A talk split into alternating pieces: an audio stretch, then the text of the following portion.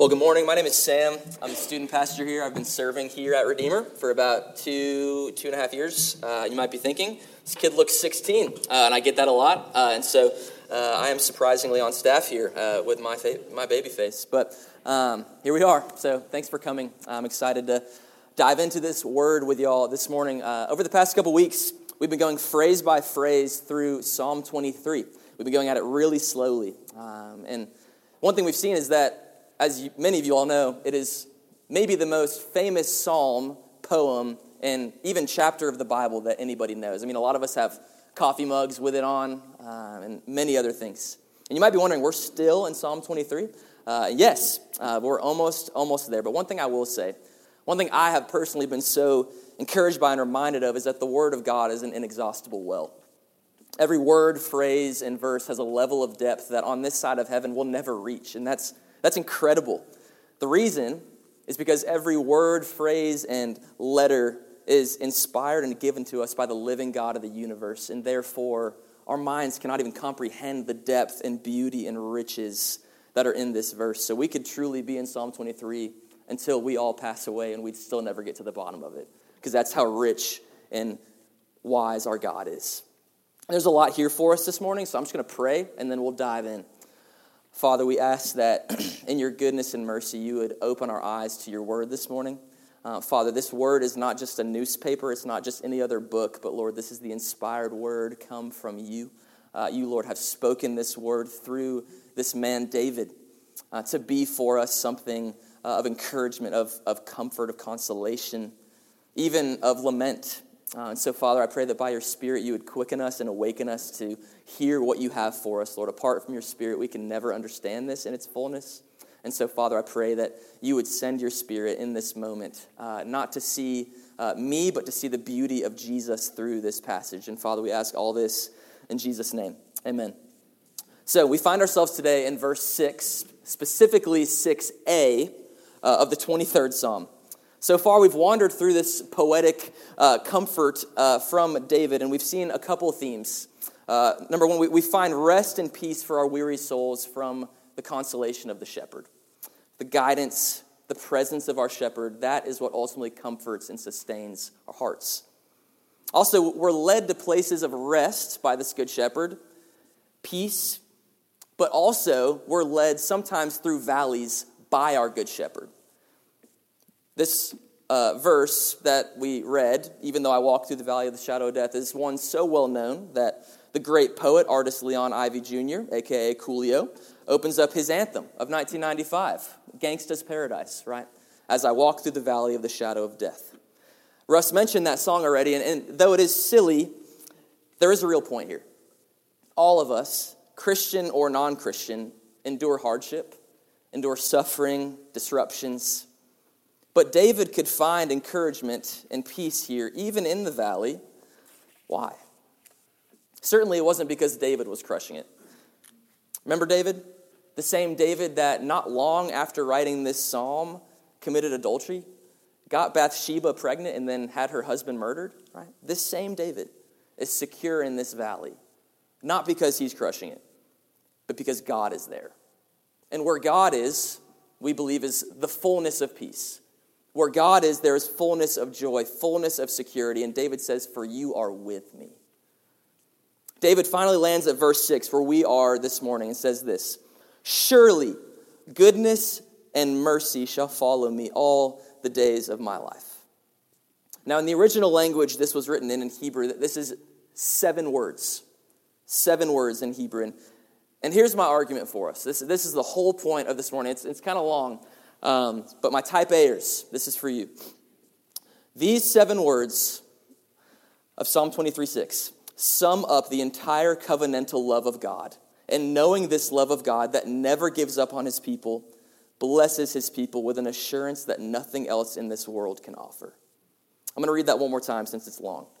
These seven words in, in the Hebrew sum up the entire covenantal love of God, and us knowing this love of God that never gives up on his people, blesses his people with an assurance that nothing else in this world can offer. This covenantal love is one that relentlessly chases after his people, that fights for the cause of his people, that separates seas for his people. that goes to the extent of sending his son to be murdered on a cross for his people. So, Christian, do you feel assured of your faith this morning? Do you wonder if God is pleased with you? Do you wonder if he looks on you with delight? Maybe do you doubt that this morning? Do you believe that he actually rejoices over you with song? Do you wonder if maybe you're really a Christian? Have you, have you really found that assurance yet? Through Christ, Christian, you are spotless. Even if you might not feel secure in your faith, know that you are secure because God is far more committed to you than you are to Him.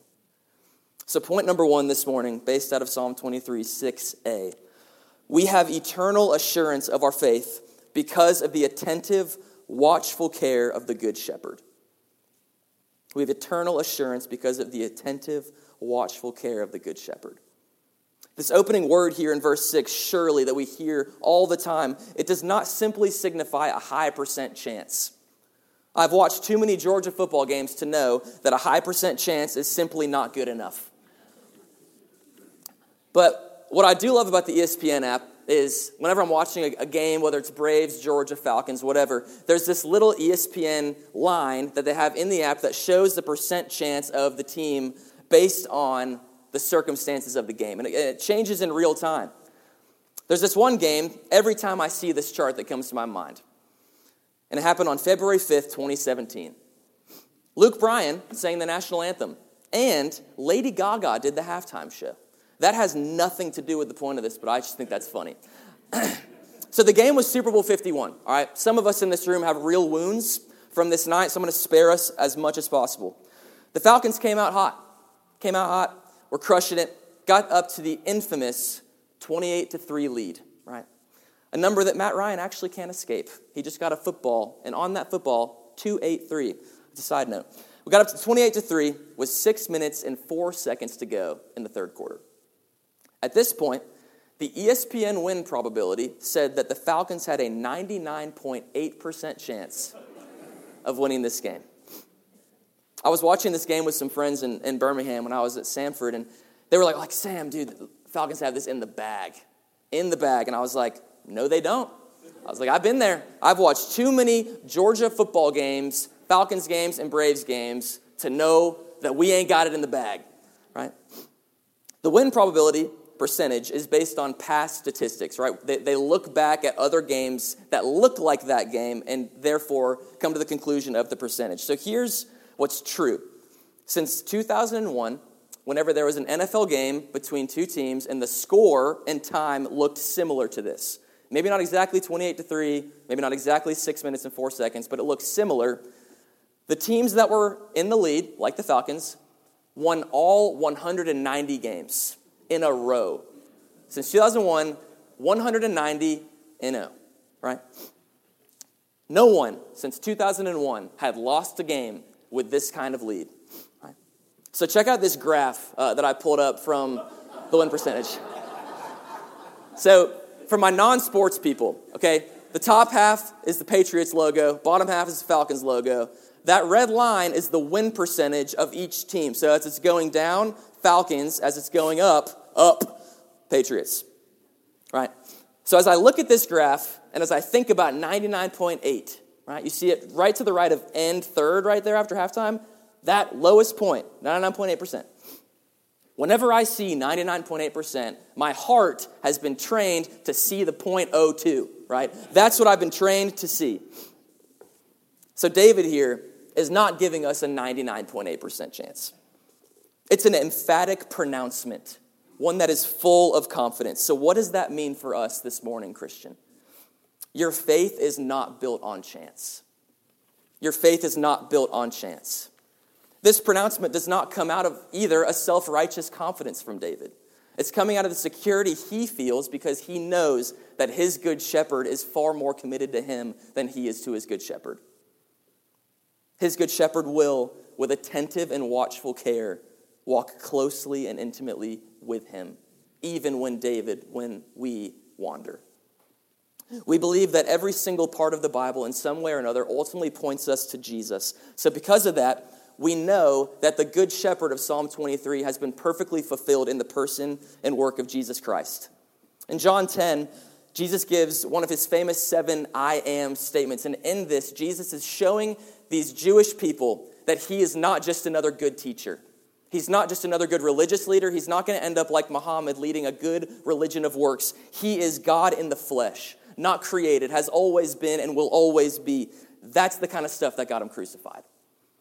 So in John 10, he's telling these people that Jesus is the good shepherd. Not a good shepherd, the good shepherd, thus fulfilling Psalm 23 perfectly. In verses 3 and 4 of John 10, Jesus says this To him the gatekeeper opens. The sheep hear his voice, and he calls his own sheep by name and leads them out. When he has brought out all his own, he goes before them, and the sheep follow him, for they know his voice. You see the intimacy here. This is not a distant friendship. The shepherd has intimate knowledge of his sheep, personal knowledge to the point of knowing their name. And the sheep have intimate knowledge of their shepherd, so much so that they recognize his voice compared to other potential harmful shepherds. Now, here's the point if David can write with such a confidence in a pre cross world, how much more so do we, living in the shadow of the resurrection of Jesus, have assurance that our good shepherd will actively and attentively care for us? Point number two we have eternal assurance because God can only ever be perfectly good. We have eternal assurance because God can only ever be perfectly good. In our lives, if you've been around the block, you know, we constantly experience change. It could be a job transition, a divorce, a new church, a new city, death. We see it so clearly in our relationships interpersonally with each other. One week, every, everything seems great in your marriage, right? Like y'all are in y'all are in tune with each other, everything's going great. And in your friendships, everything seems to be going well one week. With your relationship with your parents, right? And then all of a sudden, it switches, right? The next week that they maybe are being weird, they don't want to talk to you. You might not want to talk to them. Perhaps something happened. Maybe you're upset at them, maybe they upset you, and maybe it's for a real reason. But we see it all around us. Our relationships are so complicated and easily disturbed because at the end of the day, we are pretty fragile people, whether or not we want to uh, say we are. We are honestly pretty easily bothered. We are easily irritated, fairly easily offended. Right? Anyone else ever been in a really good mood and then stub your toe? Right? Like that's the kind of switch, right? Anyone else been in a really bad mood and then get a great phone call? Like you see our hearts just ebb and flow so quickly. There is a vital thing about God that we need to understand God cannot change, nor does he have the potential to change. He will always be 100% good, 100% wise, loving, just, eternal, patient. If he had if God had the potential to grow or diminish in any of these ways, he would simply not be God. In James's letter in the New Testament, James, the brother of Jesus, writes this James 1:17. Every good and perfect gift is from above, coming down from the Father of lights, with whom there is no variation or shadow due to change. God will never change. What that means is that his affection for you in Christ can also never change. He will never betray you. He will never sin against you. Isn't that awesome? Christian, you are secure with your standing before Him, not because of how well you are holding it together, but because He is always perfectly good to you, and that can never change and will never change. Point number three, and this is maybe the most important point because nothing else in this sermon would matter if this were not true. Point number three we have eternal assurance because Christ has walked through the ultimate valley of the shadow of death for us. We have eternal assurance because Jesus Christ walked through the ultimate valley of the shadow of death for us. So, thinking back to John 10, Jesus referencing Psalm 23, referencing this theme of the Good Shepherd, he tells the people exactly the lengths that the Good Shepherd goes to for his people. John 10, 10 and 11. The thief comes only to steal and kill and destroy. Jesus, I came that they may have life and have it abundantly. I am the good shepherd. Again, not a good shepherd. I am the good shepherd. And what does the good shepherd do? The good shepherd lays down his life for the sheep. This is what separates Christianity from every other belief system in the world. God is not up in heaven as an angry puppet master demanding perfection from you. Rather, in an all encompassing act of mercy, he came down to our level, went from being the center of praise of heaven and all of its glory to being born a baby. So much so, needing a woman to wipe his bottom. Like, that's the humiliation that the King of glory came down and stepped into. This word in Psalm 23 that's translated as mercy is the Hebrew word hesed. And this word hesed means a lot more than just mercy. If you could sum up the entire covenantal, relentless, pursuing love of God into one word, I think this would be it. This word, hesed, is the theme of the whole Bible. From Genesis to Revelation, the people of God running away from their Creator, and God, in relentless, aggressive pursuit, chases after them. He is so committed to us, in fact, that He, the Creator God of the universe, who upholds the universe by the word of His power, was nailed to a cross so that we might have right relationship with Him. This goodness, this mercy, which could be, mean pardoning of sin, paying of debt, this is what follows the believer forever with no uncertainty, no chance. I want us to close our time today with some self reflecting together. There's this author named David Powlison who passed away just a couple years ago, but he did a really interesting and creative thing with Psalm 23. He wrote what he, what he called an anti psalm. And in doing this, he had one goal. This is what it looks like and feels like to live life as your own God, to live life as your own shepherd. Now, as we've dissected through this series, none of us comes close, even as Christians, to being perfectly resting and growing in the grace of Jesus. None of us are, even close. Even as followers of Christ, we are still prone to running after our own gods, to running away from Him, especially when we feel doubt or we've just sinned. We are so prone to run from Him. So, as I read this anti psalm, my goal is not for us, again, to grovel in guilt, as we've said, but rather to reflect. Is there anything in this that resonates? Anything that maybe convicts? But again, I want to encourage you and affirm you, Christian, you are free. I want to remind you of that. So, here is David Powlison's anti psalm of Psalm 23. I'm on my own. No one looks out for me or protects me. I experience a continual sense of need. Nothing's quite right. I'm always restless. I'm easily frustrated and often disappointed. It's a jungle. I feel overwhelmed. It's a desert. I'm thirsty. My soul feels broken, twisted, and stuck. I can't fix myself. I stumble down dark paths.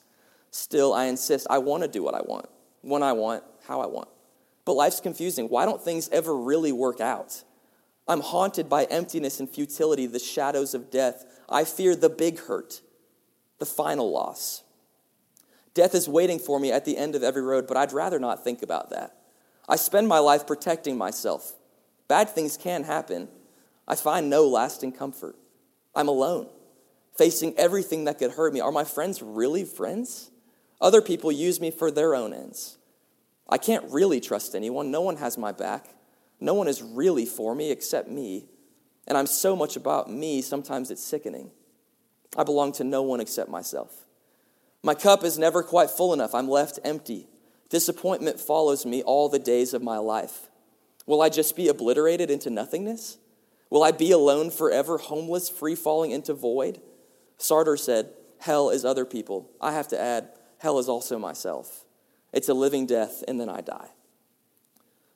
This is perhaps what it looks like and feels like to live life apart from the Good Shepherd a life without meaning, a life with no eternal security, a life that's ultimately built on sand.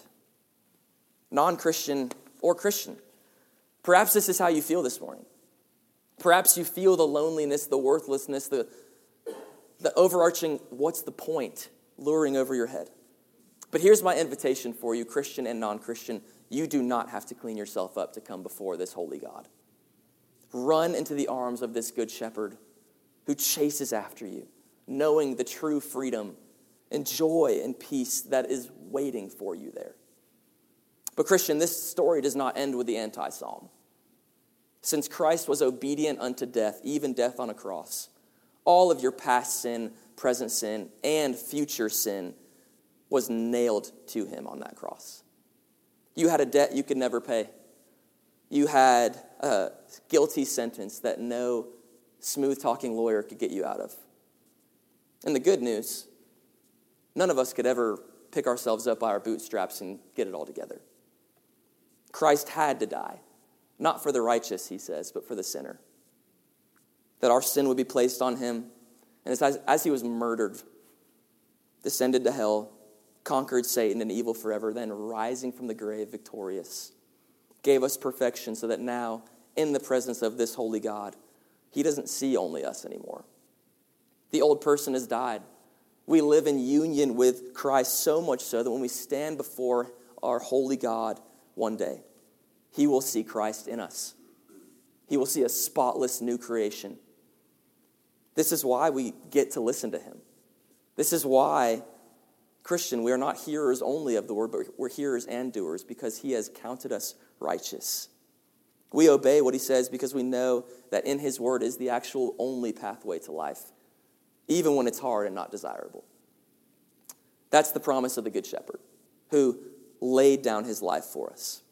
Now, with these things in mind, let's close by reading Psalm 23 again, reflecting on the grace that permeates it throughout, and notice how different it is than the anti psalm. So, Psalm 23, 1 through 6. The Lord is my shepherd. I shall not want. I need not want. He makes me lie down in green pastures. He leads me beside still waters. He restores my soul. He leads me in paths of righteousness for his name's sake. Even though I walk through the valley of the shadow of death, I will fear no evil. Why? For you are with me. Your rod and your staff, they comfort me.